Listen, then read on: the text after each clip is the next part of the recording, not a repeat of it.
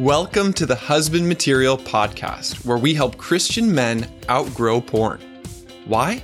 So you can change your brain, heal your heart, and save your relationship.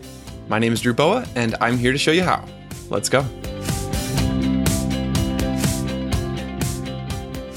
Today on the show, we have back again Greg Oliver, founder of Awaken Recovery and an active member of the husband material community. Welcome, Greg. Hey, Drew. It's good to be back with you. It's great talking to you today. It's always great, whether it's on an interview or just on a phone call. I always feel really encouraged and instructed by talking with you. I feel like you have so much wisdom to share. And today we are going to talk about the brain. Yes. I am not a brain surgeon, but I stayed at a Holiday Inn Express last night. So, yeah, we're going to talk about the brain. And you have done a lot of research and reading about this that has made a huge difference for you and the guys that you help. And specifically, we're going to talk about what happens when we try to remove porn from our lives. What happens neurochemically? Yeah. Why are you so passionate about that topic? Well, I talk with so many men who are just constantly beating themselves up with shame over their behavior, right? And they ask questions like, How could I do this again? Or what's wrong with me that I keep doing the things that I don't want to do? Um, and I can tell by their questions that their assumption is that they believe that the answer is completely about their character right? It's about some kind of deficiency, and then there's no other explanation for it. And I think that they overshoot the mark of taking responsibility, which of course is healthy to do. But when you overshoot it, you're shaming and punishing yourself. And that just pushes you farther away from the progress that you want to make. Um, and so I, I believe that people, when they are saying those things about themselves, are missing a very important piece of the puzzle. While you know, we definitely all have to take responsibility for our choices and for our behavior. Part of taking healthy responsibility, I believe strongly, is understanding all of what's going on because I can't own something that I don't understand. And so if I don't understand that my brain has been hijacked by this continuous behavior, then I get distracted by shame and I just get in this, this loop and I never am able to see, well, what can I actually do to pursue healing in that? So, uh, just because of how often it comes up and how common and universal it is among people who struggle, um, I, I just think it's really important for us to understand it a little bit better. Yeah, I totally agree. And especially when we're talking about long term chronic porn use. Yeah. What has been your personal experience with healing from that? Well, I mean, I was one of those shamers uh, for a long time because I struggled with unwanted sexual behavior for almost 25 years uh, before God intervened uh, back in early 2009. And, you know, for so many years, I kept crossing lines that were on my original list of lines I'll never cross, right? You know, well, yeah, I'm struggling with this, but I'll never do that. And then I do that. Well, yeah, but I'll never do that. And then I would eventually do that. And I knew that what I was doing felt compulsive, um, like felt like something's pulling me toward this behavior. But I mean, I never realized that that's actually what was happening. Um, I was serving in full time ministry and I was lying and keeping my behavior secret and hating myself because I felt like such a fraud. And that was what really became the headline. You know, it was confusing because it didn't feel like I wanted to be doing what I was doing. But the only way I could explain it is this must be what I really want, or this must be who I really am, or, you know, maybe a reflection of who I was, because I had no idea that there was so much happening on a neurological level. And so, um, I didn't realize it until I was already in recovery. And my therapist kind of helped me understand no, this is not just you know, choices were a big part of the early stages, but it it got to a point where your choices were kind of taken away, which sounds scary because it sounds like now it's not my fault.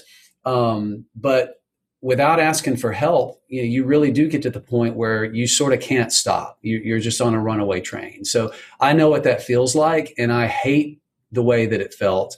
And I know that when people are still stuck in that, that that you know, part of that understanding is going to be helpful in their path forward. you know what it feels like. Oh, yeah. And you've known what it feels like for a long time. And now you know scientifically what is happening in the brain. Mm-hmm. So, what are some of those results and consequences from long term pornography use? So, you know, I, I, I, made the joke earlier. I really am not a neurological expert. Um, but maybe, you know, what I try to do is learn about it uh, as much as I can so that I can put it in, in terms that everybody can understand. And I just want to shout out real quick to, uh, to Donald Hilton because his research has been absolutely pioneering and instrumental and essential. Um, and uh, if you haven't heard of Donald Hilton, you should just Google his name. And there's so many articles, um, and or you'll probably link to some of them. Yes, I'll link to the one that you shared with me. It was really good. Great. Well, just to understand that the brain is a complex system, right? And so it is a system made up of subsystems and the different systems in the brain have their own function but they're designed to interact with each other and so you know there's uh, you know, there's I, I don't want to get into all of them, but like one thing that's really cool is like the amygdala, which is something that releases um, cortisol when we're in a dangerous situation that triggers the fight, flight, or freeze response. That is all like, bah! you know, it's all reactivity, which is going to help to get us out of danger. But our prefrontal cortex is the thinking part that's able to say, oh, it's okay, it's okay thank you for letting me know about this. This is what we want to do about it. So there's two parts of the brain, one that's all reactive, but is going to be like the sentry calling out that there's a problem, and one that knows what to do with it. And so when they work together, it's beautiful because each of them is playing their role and they're complementing each other. So, you know, in in in all that, another part of the brain is the reward circuitry or the pleasure center of the brain.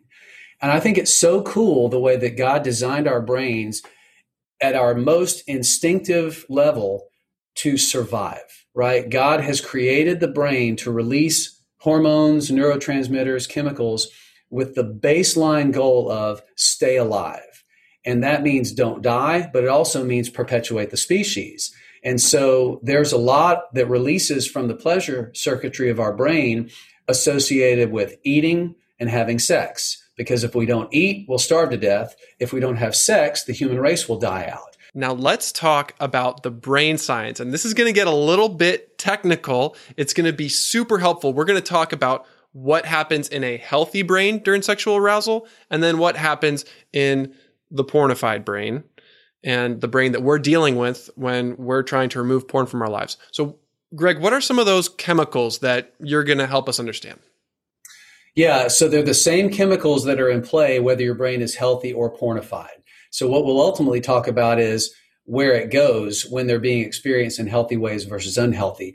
But there are hormones, neurotransmitters, chemicals, including dopamine, norepinephrine, oxytocin, vasopressin, prolactin, serotonin. I know it sounds like I'm shopping at GNC right now, but like the, all of those things serve very different and very specific purposes, and they happen at different points during an arousal cycle. And when you're healthy, it's beautiful. When you're unhealthy and using porn, it can really uh, derail what God created to be very pleasurable. So we'll talk about all of those. Sounds good. So let's start talking about how does the brain work? Dopamine is one that probably most people have heard of. Um, and dopamine releases when you're aroused, and it also releases when you're hungry. And, and it's just because that's how God made our brains to work. So when you think about all of the, the, the release of all of the different chemicals that happen at the different stages of arousal, and you think about it overlaid with God's design for how He intended sex to be enjoyed between a husband and a wife, it is just like way to go, God. Like th- that was something awesome that you created and how it starts and how it culminates and how it tapers. Like this is just a great idea. Like you can tell that the creator came up with this stuff. But when we hijack it using porn, you can see how it can create so many problems. So um, during arousal, two of the most active chemicals are going to be dopamine and norepinephrine. So dopamine basically is something that um, it's got your attention, right? And so even if you're ADD, like when the dopamine starts to to flow, you're able to focus a little bit more than you typically can. Um, and so when I'm aroused by my wife and I'm thinking, you know, I got I got some some love on my mind, then then I am really able to focus on her when sometimes I might be distracted. And that's the part I need to work on because you know I need to show her that kind of attention all the time and not just when I want to have sex. But when I do want to have sex and when my body is aroused, like I'm really fixating in, I become that, you know, hunter, uh, like the caveman who goes out chasing after a woman. And the norepinephrine, which you hear epinephrine, you think epi. If you've watched a medical show, you hear like when somebody's heart is slowed down or stopped, they'll push epi in there to get it started again. So epinephrine is not only introduced externally, but it also is produced internally by the brain. And so when we get excited and aroused, we start to feel our heart racing, right? And our, our our heart starts beating faster. And so like we are really moving towards a goal of something that we want. And there's excitement there. There's focus. There's energy. Yeah and there's the anticipation of a reward right? Yeah, that's right. Reward and repetition are two R words that are really associated with this. Because if I'm if I'm aroused and wanting to have sex, my brain remembers what sex feels like. And it remembers that that's something I like a lot. And I want to do that more and more. So there's the repetition. So I enjoyed it the last time. I want to do that again. It's like when you drive by your favorite barbecue restaurant you smell it and your mouth starts watering. You remember how good it was and you want to eat it again. It's, it's not just about sex, but it's reward and repetition. And so those are really, really powerful. And so, you know, we pursue it. Um, and then, you know, if, you know, when my wife and I make love, I get to the point of orgasm, and there's more that releases. There's oxytocin and vasopressin. Um, and oxytocin, a lot of people have heard of because that's like the the uh, the mother child bonding uh, hormone. A lot of times you hear when a nursing mother is is feeding her baby, there's oxytocin that's shared, and it, it bonds the the mother and the child. But really, oxytocin releases every time you have skin on skin contact with another person um, when a good friend gives you a really long, tight hug, uh, your brain releases oxytocin because you're feeling close to that person. When you have an orgasm, it's just an explosion of oxytocin and it's bonding you to the person with whom you're having sex. Okay, so vasopressin is something that there's been a lot of research done because there's a phrase that's called partner preference. Um, vasopressin is released and it, when they've studied the animal kingdom and animals that mate with more than one mate they can somehow i don't know how they do it uh, i don't think they take a survey because i don't think that like these mountain goats can talk but somehow they're able to measure the amount of vasopressin and they notice that if there is a female that the male mates with more often there's a higher level of vasopressin. And so basically the more you have sex with a person the more attractive that person is going to become to you which is actually really cool when you're married because a lot of times one or both partners may feel some insecurity about their appearance about their bodies about their attractiveness and they think well i suffer by comparison. Well the cool thing is if your spouse is the only one that is getting your sexual attention, then it doesn't matter what they look like. They're going to look good. And your brain is going to help them to become the gold standard, which is so awesome, right? You don't have to worry about whether you're the prettiest or the hottest uh, or the fittest, because if you're the only one, then you're going to be the standard that, that the, the brain is looking for. You got a monopoly on that vasopressin. Yeah, exactly. And I mean, I don't know very many people who have experienced that, sadly, because most of us have a history with porn, but it can become that way. And, you know, my wife will talk about parts of her body that she feels insecure about. And I've actually noticed, like, I'm not going to get TMI here, but I've actually noticed over the 12 years I've been in recovery that some of the parts of her body that she feels insecure about, like, really look good to me. And, and I love seeing those parts of her body. And, and probably there well honestly there's a time that i didn't feel the same way because i was comparing her to you know the unrealistic and just the volume and the variety of everything i was seeing in porn so it really does work um, and then finally, after the orgasm, um, when you're kind of settling down, you're kind of in that afterglow time, there's prolactin and serotonin that release. And serotonin is just kind of a peaceful, easy feeling, right? It's just a, a feel good, natural state of being. It just makes you feel peaceful, relaxed. And prolactin makes you feel satiated. It's kind of like after you've had a good meal, you ate just enough, but not too much, and you're like, man, I feel great. And it also makes you sleepy. Um, and uh, so prolactin is one of the reasons why stereotypically after sex, men r- want to roll over and go to sleep. Um, even though their, their wives may want to talk some more because men have a higher level of prolactin that's released from their brain than women do. So think about it, Drew. I mean, you've got dopamine and norepinephrine that really are helping you to begin that pursuit of your partner you, you share that sexual experience together. It climaxes with an orgasm in which you just feel super bonded and close to your partner that is that is what you want more than anything and anyone else and then you're able to just bask in that you know you're able to just enjoy because after you have that orgasm there's no shame everything is right with the world because this is like this is the way that it was designed to be so take that same arc and apply it to pornography so with porn, you still have the dopamine and the norepinephrine. You have that anticipation because you've looked at a lot of porn. You remember, like your brain remembers that there is arousal, there's there's pleasure, and it knows that there's an orgasm coming. The problem is you also remember what you feel like if you don't really want to be looking at porn and you know what you're going to feel like after the orgasm is over and so, what a lot of people will do, and probably a lot of people watching this will be able to identify, we will extend the amount of time that we're using porn far longer than like a normal sexual encounter will take. You know, sex with a spouse, we're not talking about hours and hours and hours. We're talking about, you know, minutes and minutes and minutes. And so, if I'm delaying my orgasm, then I'm training my brain to expect this incredibly high release of dopamine over an incredibly long period of time. And so I become conditioned to expect an unrealistic and an unhealthy amount of dopamine. And and the yeah. So what you're saying is because we don't want to feel that shame and self-contempt afterwards, we delay it and then we prolongate the anticipation and kind of the lead up to an orgasm? Yeah, and it's not always, it doesn't always start with, I know this is going to be bad when it's over. Sometimes it's just like, I haven't really experienced a lot of negative effects. I'm really enjoying looking at porn and I don't want it to be over.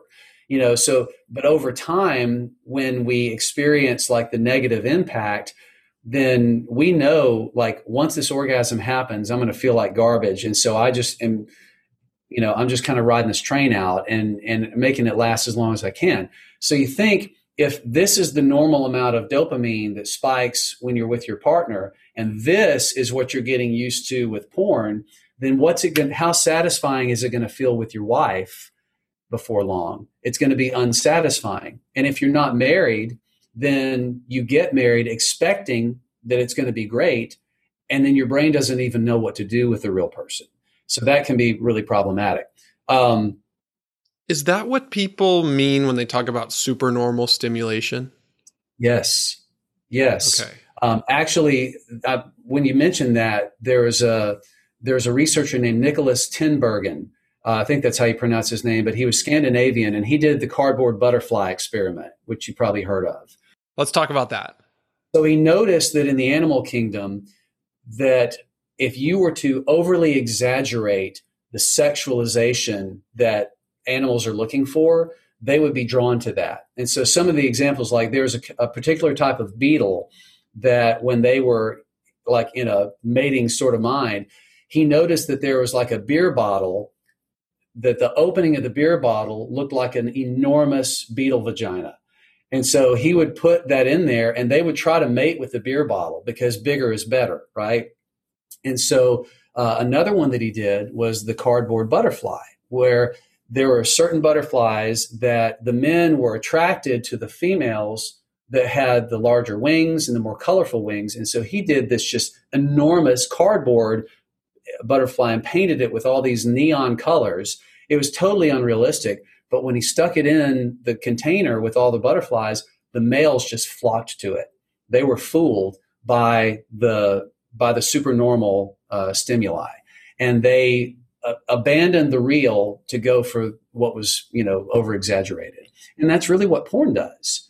Um, and so you know, porn.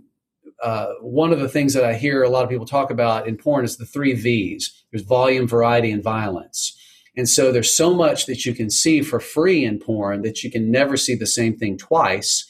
The variety of activities that no real relationship could ever compete uh, or, or, should even want to do those things. And the fact that violence is so inherent in porn that when you're saturating yourself with all of that content, your brain is being tricked into thinking this is what sex is. And so, and we call that conditioning. So anytime you're around a certain way of doing things for long enough, you begin to perceive it as normal.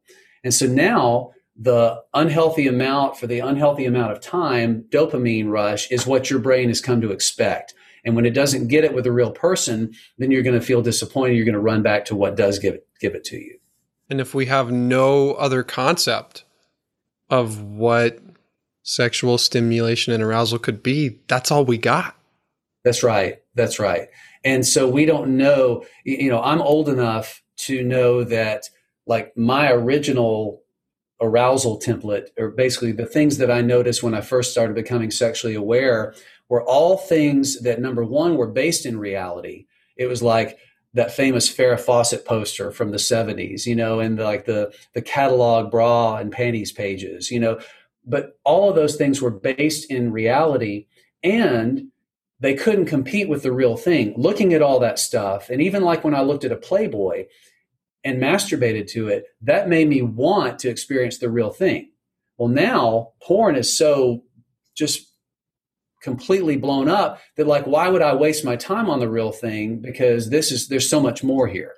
It's like the massive bottle for the beetles or the neon cardboard for the butterflies and it's overwhelming. It floods the system. We we can't handle it. And the one thing that we're missing in that is relationship. And that's a delayed realization for most people. By the time they realize that that it's empty, um, they're hooked. And so that's you know, and that's one of the reasons why we're talking about this. So back to the chemicals. Or do you have something before I get back to the chemicals? Yeah, I just wanted to say that it seems like porn is so far beyond what a real person can provide. What you just said about the lack of relationship means that porn can never compete with a real person. Right. Because porn can't see you, know you, love you, hear you. Porn can't choose you. Yeah. Think about the insecurity that drives a lot of people to resist vulnerability and settle for porn because they're afraid that nobody would choose them. And so they basically sabotage themselves and they take that risk away. But what they also take away is the chance of ever experiencing what it feels like to be flinching for rejection and have somebody say, No, I see you and I want you. Oh, I mean, my gosh, there's nothing like it. And I'm not even talking necessarily sexually, but just to put yourself out there in a vulnerable sense um, letting people know all of the things that we struggle with, and they're still choosing to be with us, which is the last thing we think people would choose. And uh, there's just nothing like it. So good. All right, so we've talked about dopamine and norepinephrine. Let's go to the next part. We are having that big flood of oxytocin that's bonding us to a phone or an iPad it's an object. It's bonding us to nobody. Like we are connecting with an object. And so it's empty. So it's confusing for the system. But what it does, the system adapts and it begins to prefer, with vasopressin, to prefer the feel of your own hand or the experience between your hand and a screen and that's what it takes. And you know we'll we'll talk about like PIED in a minute because that's that's connected to this like erectile dysfunction that a lot of people experience. And then and then finally afterwards especially if there is a shame element because like i just did something i didn't want to do with the prolactin and the serotonin instead of inducing relaxation and peace it is actually prompting depression because it's bringing you down either way but when you're bringing yourself down and feeling good about what you've just done, that's satiation, that's happiness, that's peace. But if you feel shameful, then that is amplifying it and turning it into depression.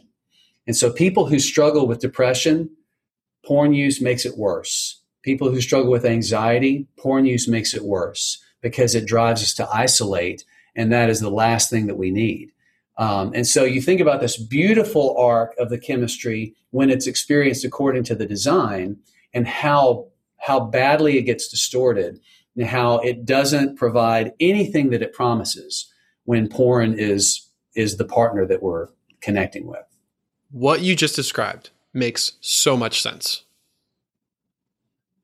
I'm struck by the beauty mm. of the mastery of what God made.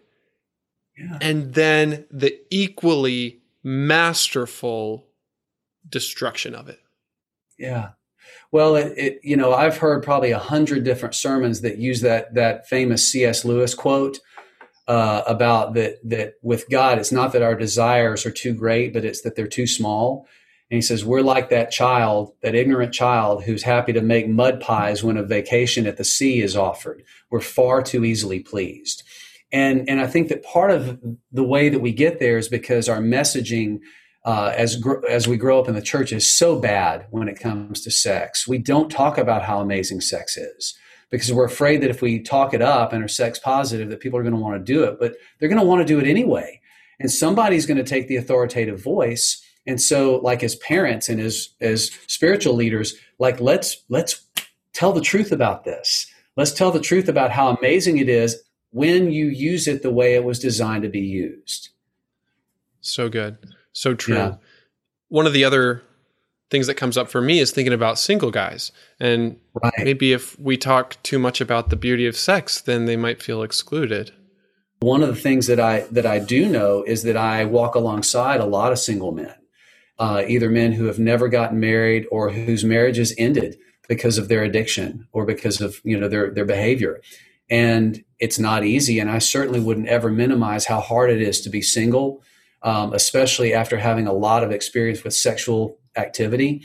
But I do know just from walking with them that the healing that we're going to talk about is possible whether you're single or married. And that sex is not, that orgasm is not the be all end all of existence. And single guys are probably going to say, well, hey, easy for you two married guys to say, right?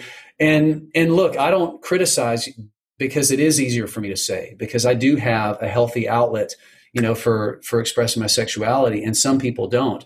But I know that it's true, um, and and I know that the healing that's offered is available whether you have a sexual partner or whether you don't. So let's talk about that. Once we understand our brains in terms of some of these chemicals that get activated or overstimulated, what do we do with this knowledge? Well, first thing is I think that we recognize that this gives us some insight into some things that might be happening in our bodies, right? Because sometimes people are like, "What's what's wrong with me?" Um, you know, some of the physical manifestations. Um, guys will notice, and young men will notice that they're having trouble with their orgasms. Um, you know, either it happens like this, or like no matter how long they go, they can't orgasm. And and part of that is connected to that pattern of you know binging for hours and delaying your orgasm when you get with a real life sexual partner like you can't finish. Um, so that's one thing that people will notice either premature or what they call retarded ejaculation um, but then porn induced erectile dysfunction is just exploding and i don't know like if you listen to the radio uh, where you live in california but when i'm listening to the radio i've noticed a huge uptick in like these men's clinic ads that will talk about ED medications that you can come and get. And it's like, I don't think that there's that many people getting to be senior citizens and just having like old blood vessels and, and having ED for that reason. No, it's this. It's all these young men. Um, Mary Anne Layden is a is a professor, I think, at University of Pennsylvania, or I think Pennsylvania. She did a study where like almost 600 young men who identified as heavy porn users participated in this research study and 60% of this is like 10 years ago 60% of them reported that they had had experienced ED when they were with a partner and 0% of them experience ED when they use porn. So the brain is conditioned. Porn is what sex is and i can get an erection as soon as i fire up that screen but then when i get alone with a woman my brain is like what is this? I don't know what to do with that. So you know the first thing we do is we realize that there's a reason why these things have been happening. Um, your brain's signals are getting really lost. You're not making the connections between your brain and your body that need to be done. The other thing um, i think is worth mentioning is something that's called hypofrontality um, because that's really important um, to the conversation. Hypofrontality is referring to the prefrontal cortex, which is the rational, executive decision making part of our brain. When we use porn over and over again over a long period of time, we're actually damaging our prefrontal cortex. And they call it hypofrontality. And Don Hilton refers to it as like think about when the brake pads of your car are getting worn out. It's going to compromise your ability to slow down when you need to so it's almost like my ability to control impulses and make moral decisions Bingo. is weakened. That's just right. like brake pads. The brakes that would keep me from going to porn. Yeah, you try to hit the brakes and you keep going. And and so if you've ever been in that place where you have not acted out yet, but your brain is like, might as well go ahead because this has already happened. That is part of what's going on. I can remember sitting there like, okay, how long am I going to fight this? Because this is going to happen. And it was like, it's already happened. And I know that sounds weird, but like having not done the thing yet, but in my brain, this has already happened. So why fight it? Like, let's just get it over with and hit the reset button. And it's just such a miserable way of living when it's not what you want to do. And hypofrontality is also part of the explanation why, like, when all the Me Too stories were coming out and you hear about, you know, powerful men who, like, have a button installed under their desk and a woman comes in their office, they hit the button, close their door, and take their penis out. Like, what rational brain thinks that that's something to do at a workplace? Well, it's not a rational brain. It's a brain whose rationality has been compromised by again and again and again and again um, misusing their sexuality. It gets to where you don't even realize how how dumb the things are that you're doing um, because your your ability to be discerning has been compromised. So you know that's that's really important, and I hope that as people are watching this, they're re- saying, "Gosh, that's happened to me, and I thought I was just screwed up." Well, it's not your character. It, I mean, there may be some things that got you started down this path that need some attention paid to them, but at some point, you crossed over a threshold and your brain took over and literally was hijacked. And when you start to think, I want to stop, but I can't stop, it's not just you. Um, and so, you know, the, the, the thing that I would want to say right after talking about all these physical manifestations, though, is the wonderful news is every bit of that can be reversed. And so, you know, that's that's the part that I really like talking about.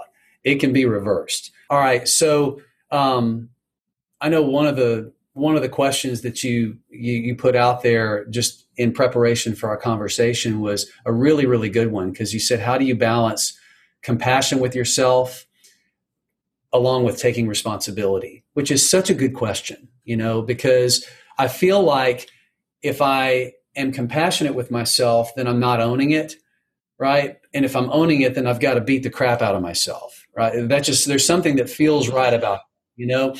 But it doesn't it doesn't help. It doesn't put me any closer to the solutions that i'm looking for. And so you know a couple of think, thoughts that i jotted down. Number one i and i alone am responsible for the choices i made that have led me here.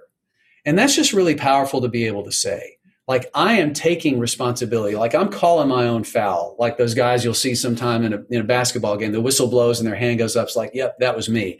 There's something empowering about saying, I am responsible for getting myself in this position. But but realizing that those choices likely started out of the most natural, normal curiosity that hits all of us as we are becoming adolescent. You know, we are wired to be curious about sex. And if you're becoming an adolescent now, I would venture to say that you have almost zero chance of getting through that without having that curiosity um, answered by pornography. Because some friend is going to turn his phone around or is going to show you something that he found on his dad's laptop, whether you were looking for it or not. And so, you know, you've got that normal curiosity but also you've got just the invasion of all of the the places where that curiosity can go. And at some point we start using the way sex feels to alleviate stress pain trauma anxiety. You know that's a big player too. That's a whole you know series of episodes of itself in using sex to try to medicate or numb trauma. So you've got all these things that are building on each other and and it's likely because others have contributed to the things that i'm feeling eventually, something that began as a choice gets hijacked, the neurology takes over, and this says nothing about your worth or your identity. Because if it did, you'd have to apply the same judgment to the Apostle Paul. I mean, you read Romans 7, and it's like, that's just what I'm going through. You know, the very thing that I don't want to do, that's what I keep doing. And the thing I want to do, I don't do it like wretched man that I am. Like how many of us have said, wretched man that I am in a 21st century version? Who will deliver me from sin and death? And then, you know, the answer is thanks be to God, there's no condemnation for those who are in Christ Jesus. And that's the answer is we can be compassionate for ourselves because Jesus is compassionate toward us. Because he knew that that sin struggle, along with every other sin struggle that we have throughout life, was what he was dying for. And so, ownership, yes, absolutely. I'm in this position because of choices that I started making way back when. And I didn't ask for help when I could have asked for help. And now that I'm here, you know, rather than make it characterological, rather than make it, well, this is just who I am, just say, well, what am I going to do about it now? Because there's somebody who's offering grace to me. And am I willing to accept it and extend grace to myself? And that's where we start. As you like to say, all of these effects can be reversed. Yes. So, what practical hope do we have for changing our brains? So, I have two answers to that the grace of God and neuroplasticity. So, so, which is two things that don't always show up in the same list with each other, right? But yeah. the grace of God, I want to say first, right? Because if I am a follower of Christ, I have to remember and be reminded there is nothing that I have done or could ever do that has not been forgiven when I trusted in the death and resurrection of Jesus. Every bit of that has already been punished. And God can't punish the same sin twice. If you are a follower of Jesus, God is not interested in punishing you that's very he's he's interested in you accepting his grace. And you know positionally god looks at you and he sees you as perfect as jesus which i mean think about that the next time you're cleaning yourself up after acting out. You don't feel as very perfect at that moment. You don't feel as clean as jesus but that's how the father sees you because he chooses to because jesus took the wrath for you and and I can't accentuate that enough. Um, but neuroplasticity is the second part of my answer, and that is a very practical example of the grace of God in the life of a person who is is is ready to get some help. Uh, God designed our brains to heal themselves. It's the difference between like seeing a statue that was you know this big piece of marble and you chip away at it. Once that piece falls off, it's gone right? And you just hope that you end up with the product that you want because there's no like putting it back together, as opposed to like silly putty, which back you know when people read newspapers um, and there was the, the the color comics and you would push your silly putty down on that and peel it off, and you'd see that. And if you didn't like it, you just roll it up, start all over again. And there'd be no sense that that picture, that impression was ever there. That's a really kind of crude way of describing neuroplasticity, but God has made the brain plastic and pliable, meaning it can be the, those neural pathways that have been formed through using porn, they can be reappropriated when we stop using porn and we start using those pathways for other things. Um, and, and that's just a beautiful, a beautiful concept. If you think about like, if there's a if there's a path that you have walked on in the woods a lot, what's going to happen the more you walk on that path? It's it's going to get worn down. It's going to get wider, right? There's not going to be as much brush hitting you on the side because the more traffic is on that path, the more prominent the path gets. That's what happens in our brains when we use porn. And so our brains coming off of porn are like trying to create a new path in the middle of thick, bushy, buggy wilderness. Yep. Of course it's going to be slow going at the start. Absolutely. So getting off getting off of a path, it's like a, a six lane super highway to slogging through, you know, the the, the bush. It's going to take time. It's going to be harder. Um, it's going to seem like it's taking forever. It's going to be frustrating.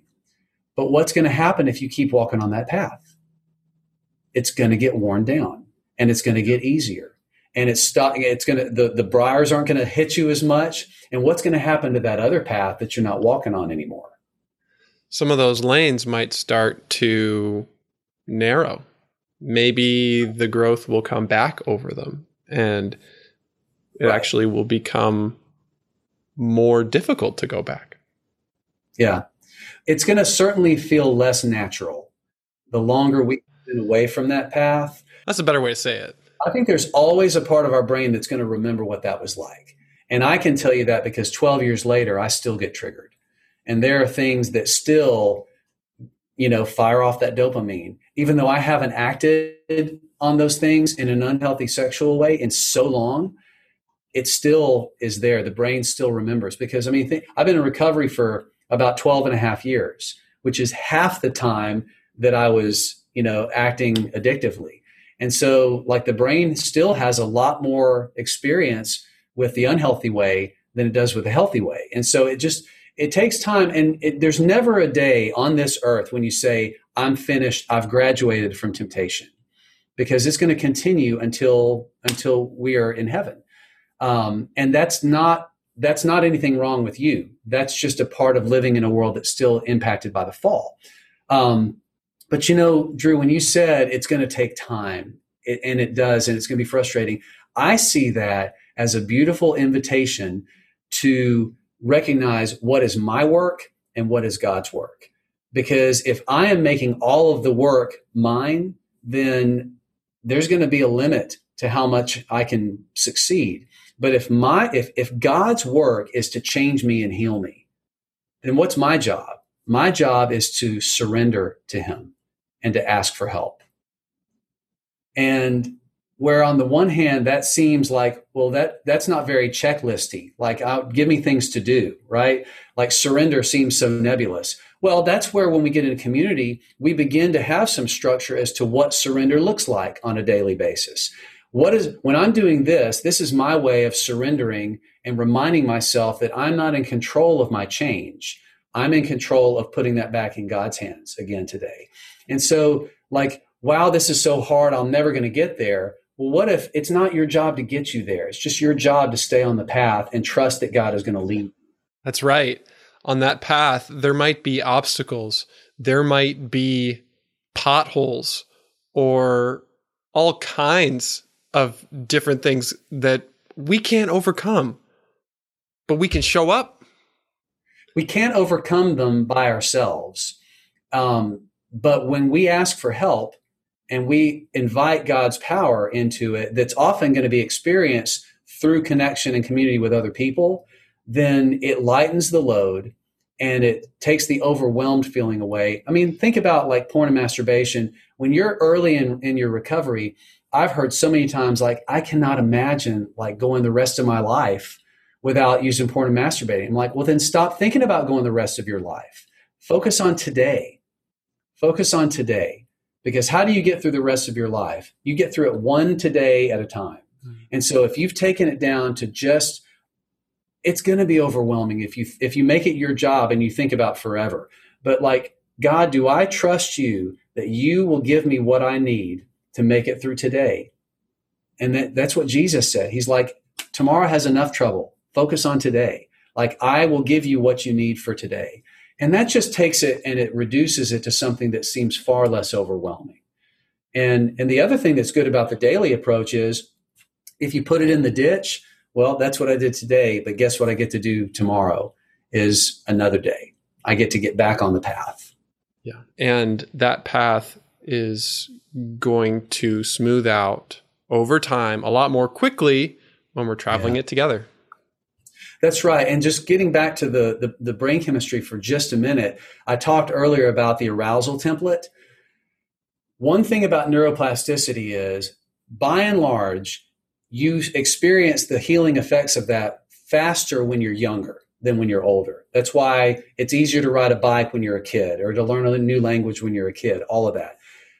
But sometimes it defies the conventional wisdom, and older guys will actually recover from porn faster than some of the younger guys.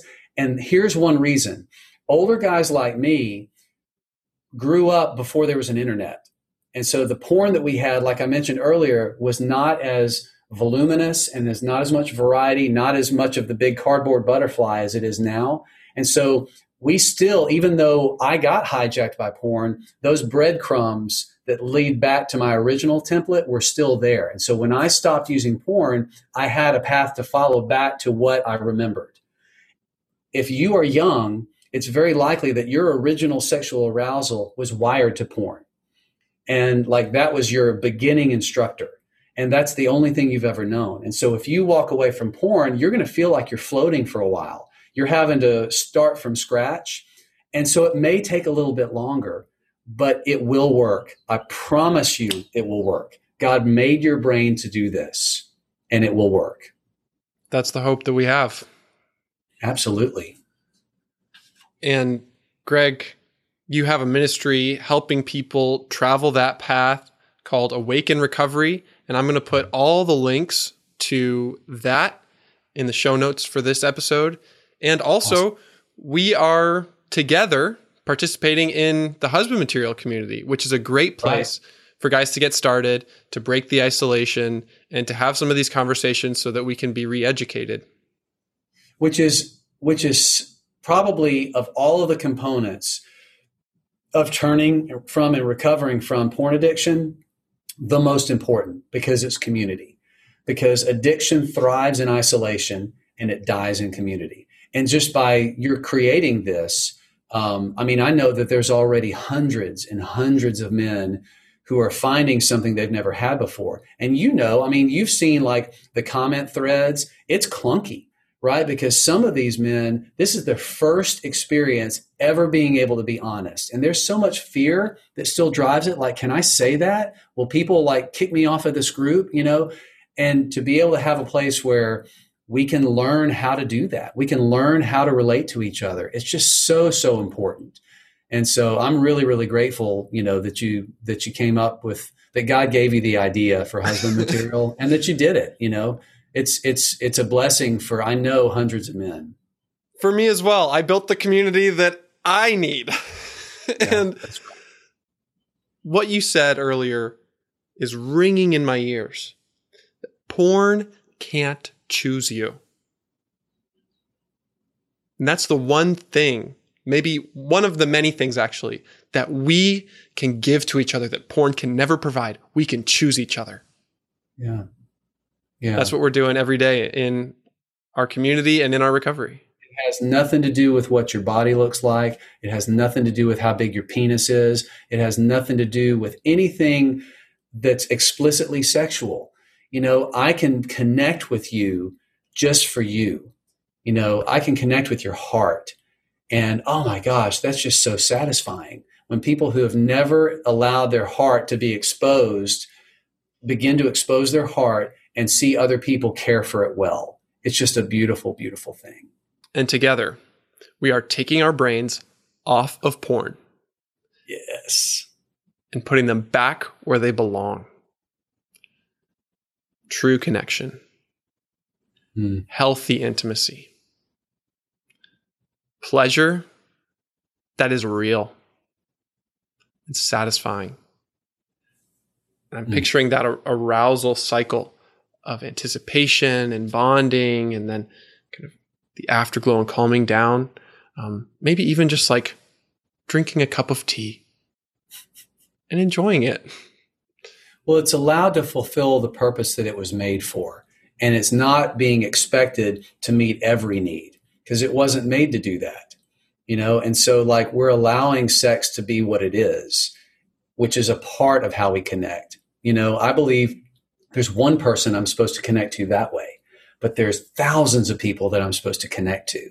And so there has to be a variety of healthy, wonderful ways.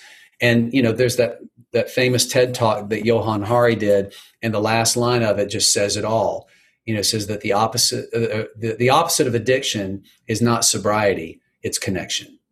Amen. Greg, what is your favorite thing about having a porn free brain?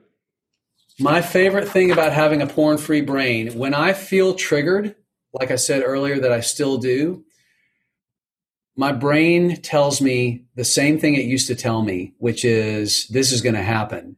But now I'm able to say, no, it's not going to happen. Because now I know that I have a choice. Um, I, I, I talk to, to men all the time and I say, just memorize these six words.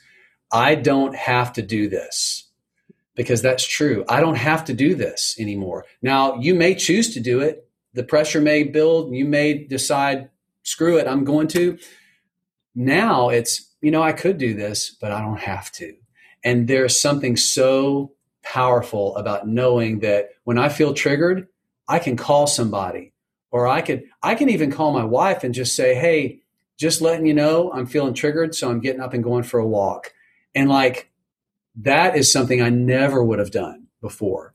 Um, but ha- the, the best thing I love about a porn free brain is having options. I don't have to do this. I don't have to do this because God has given me a better way. And all I had to do is ask for help. Thanks so much for being back and sharing all of this awesomeness with us, Greg.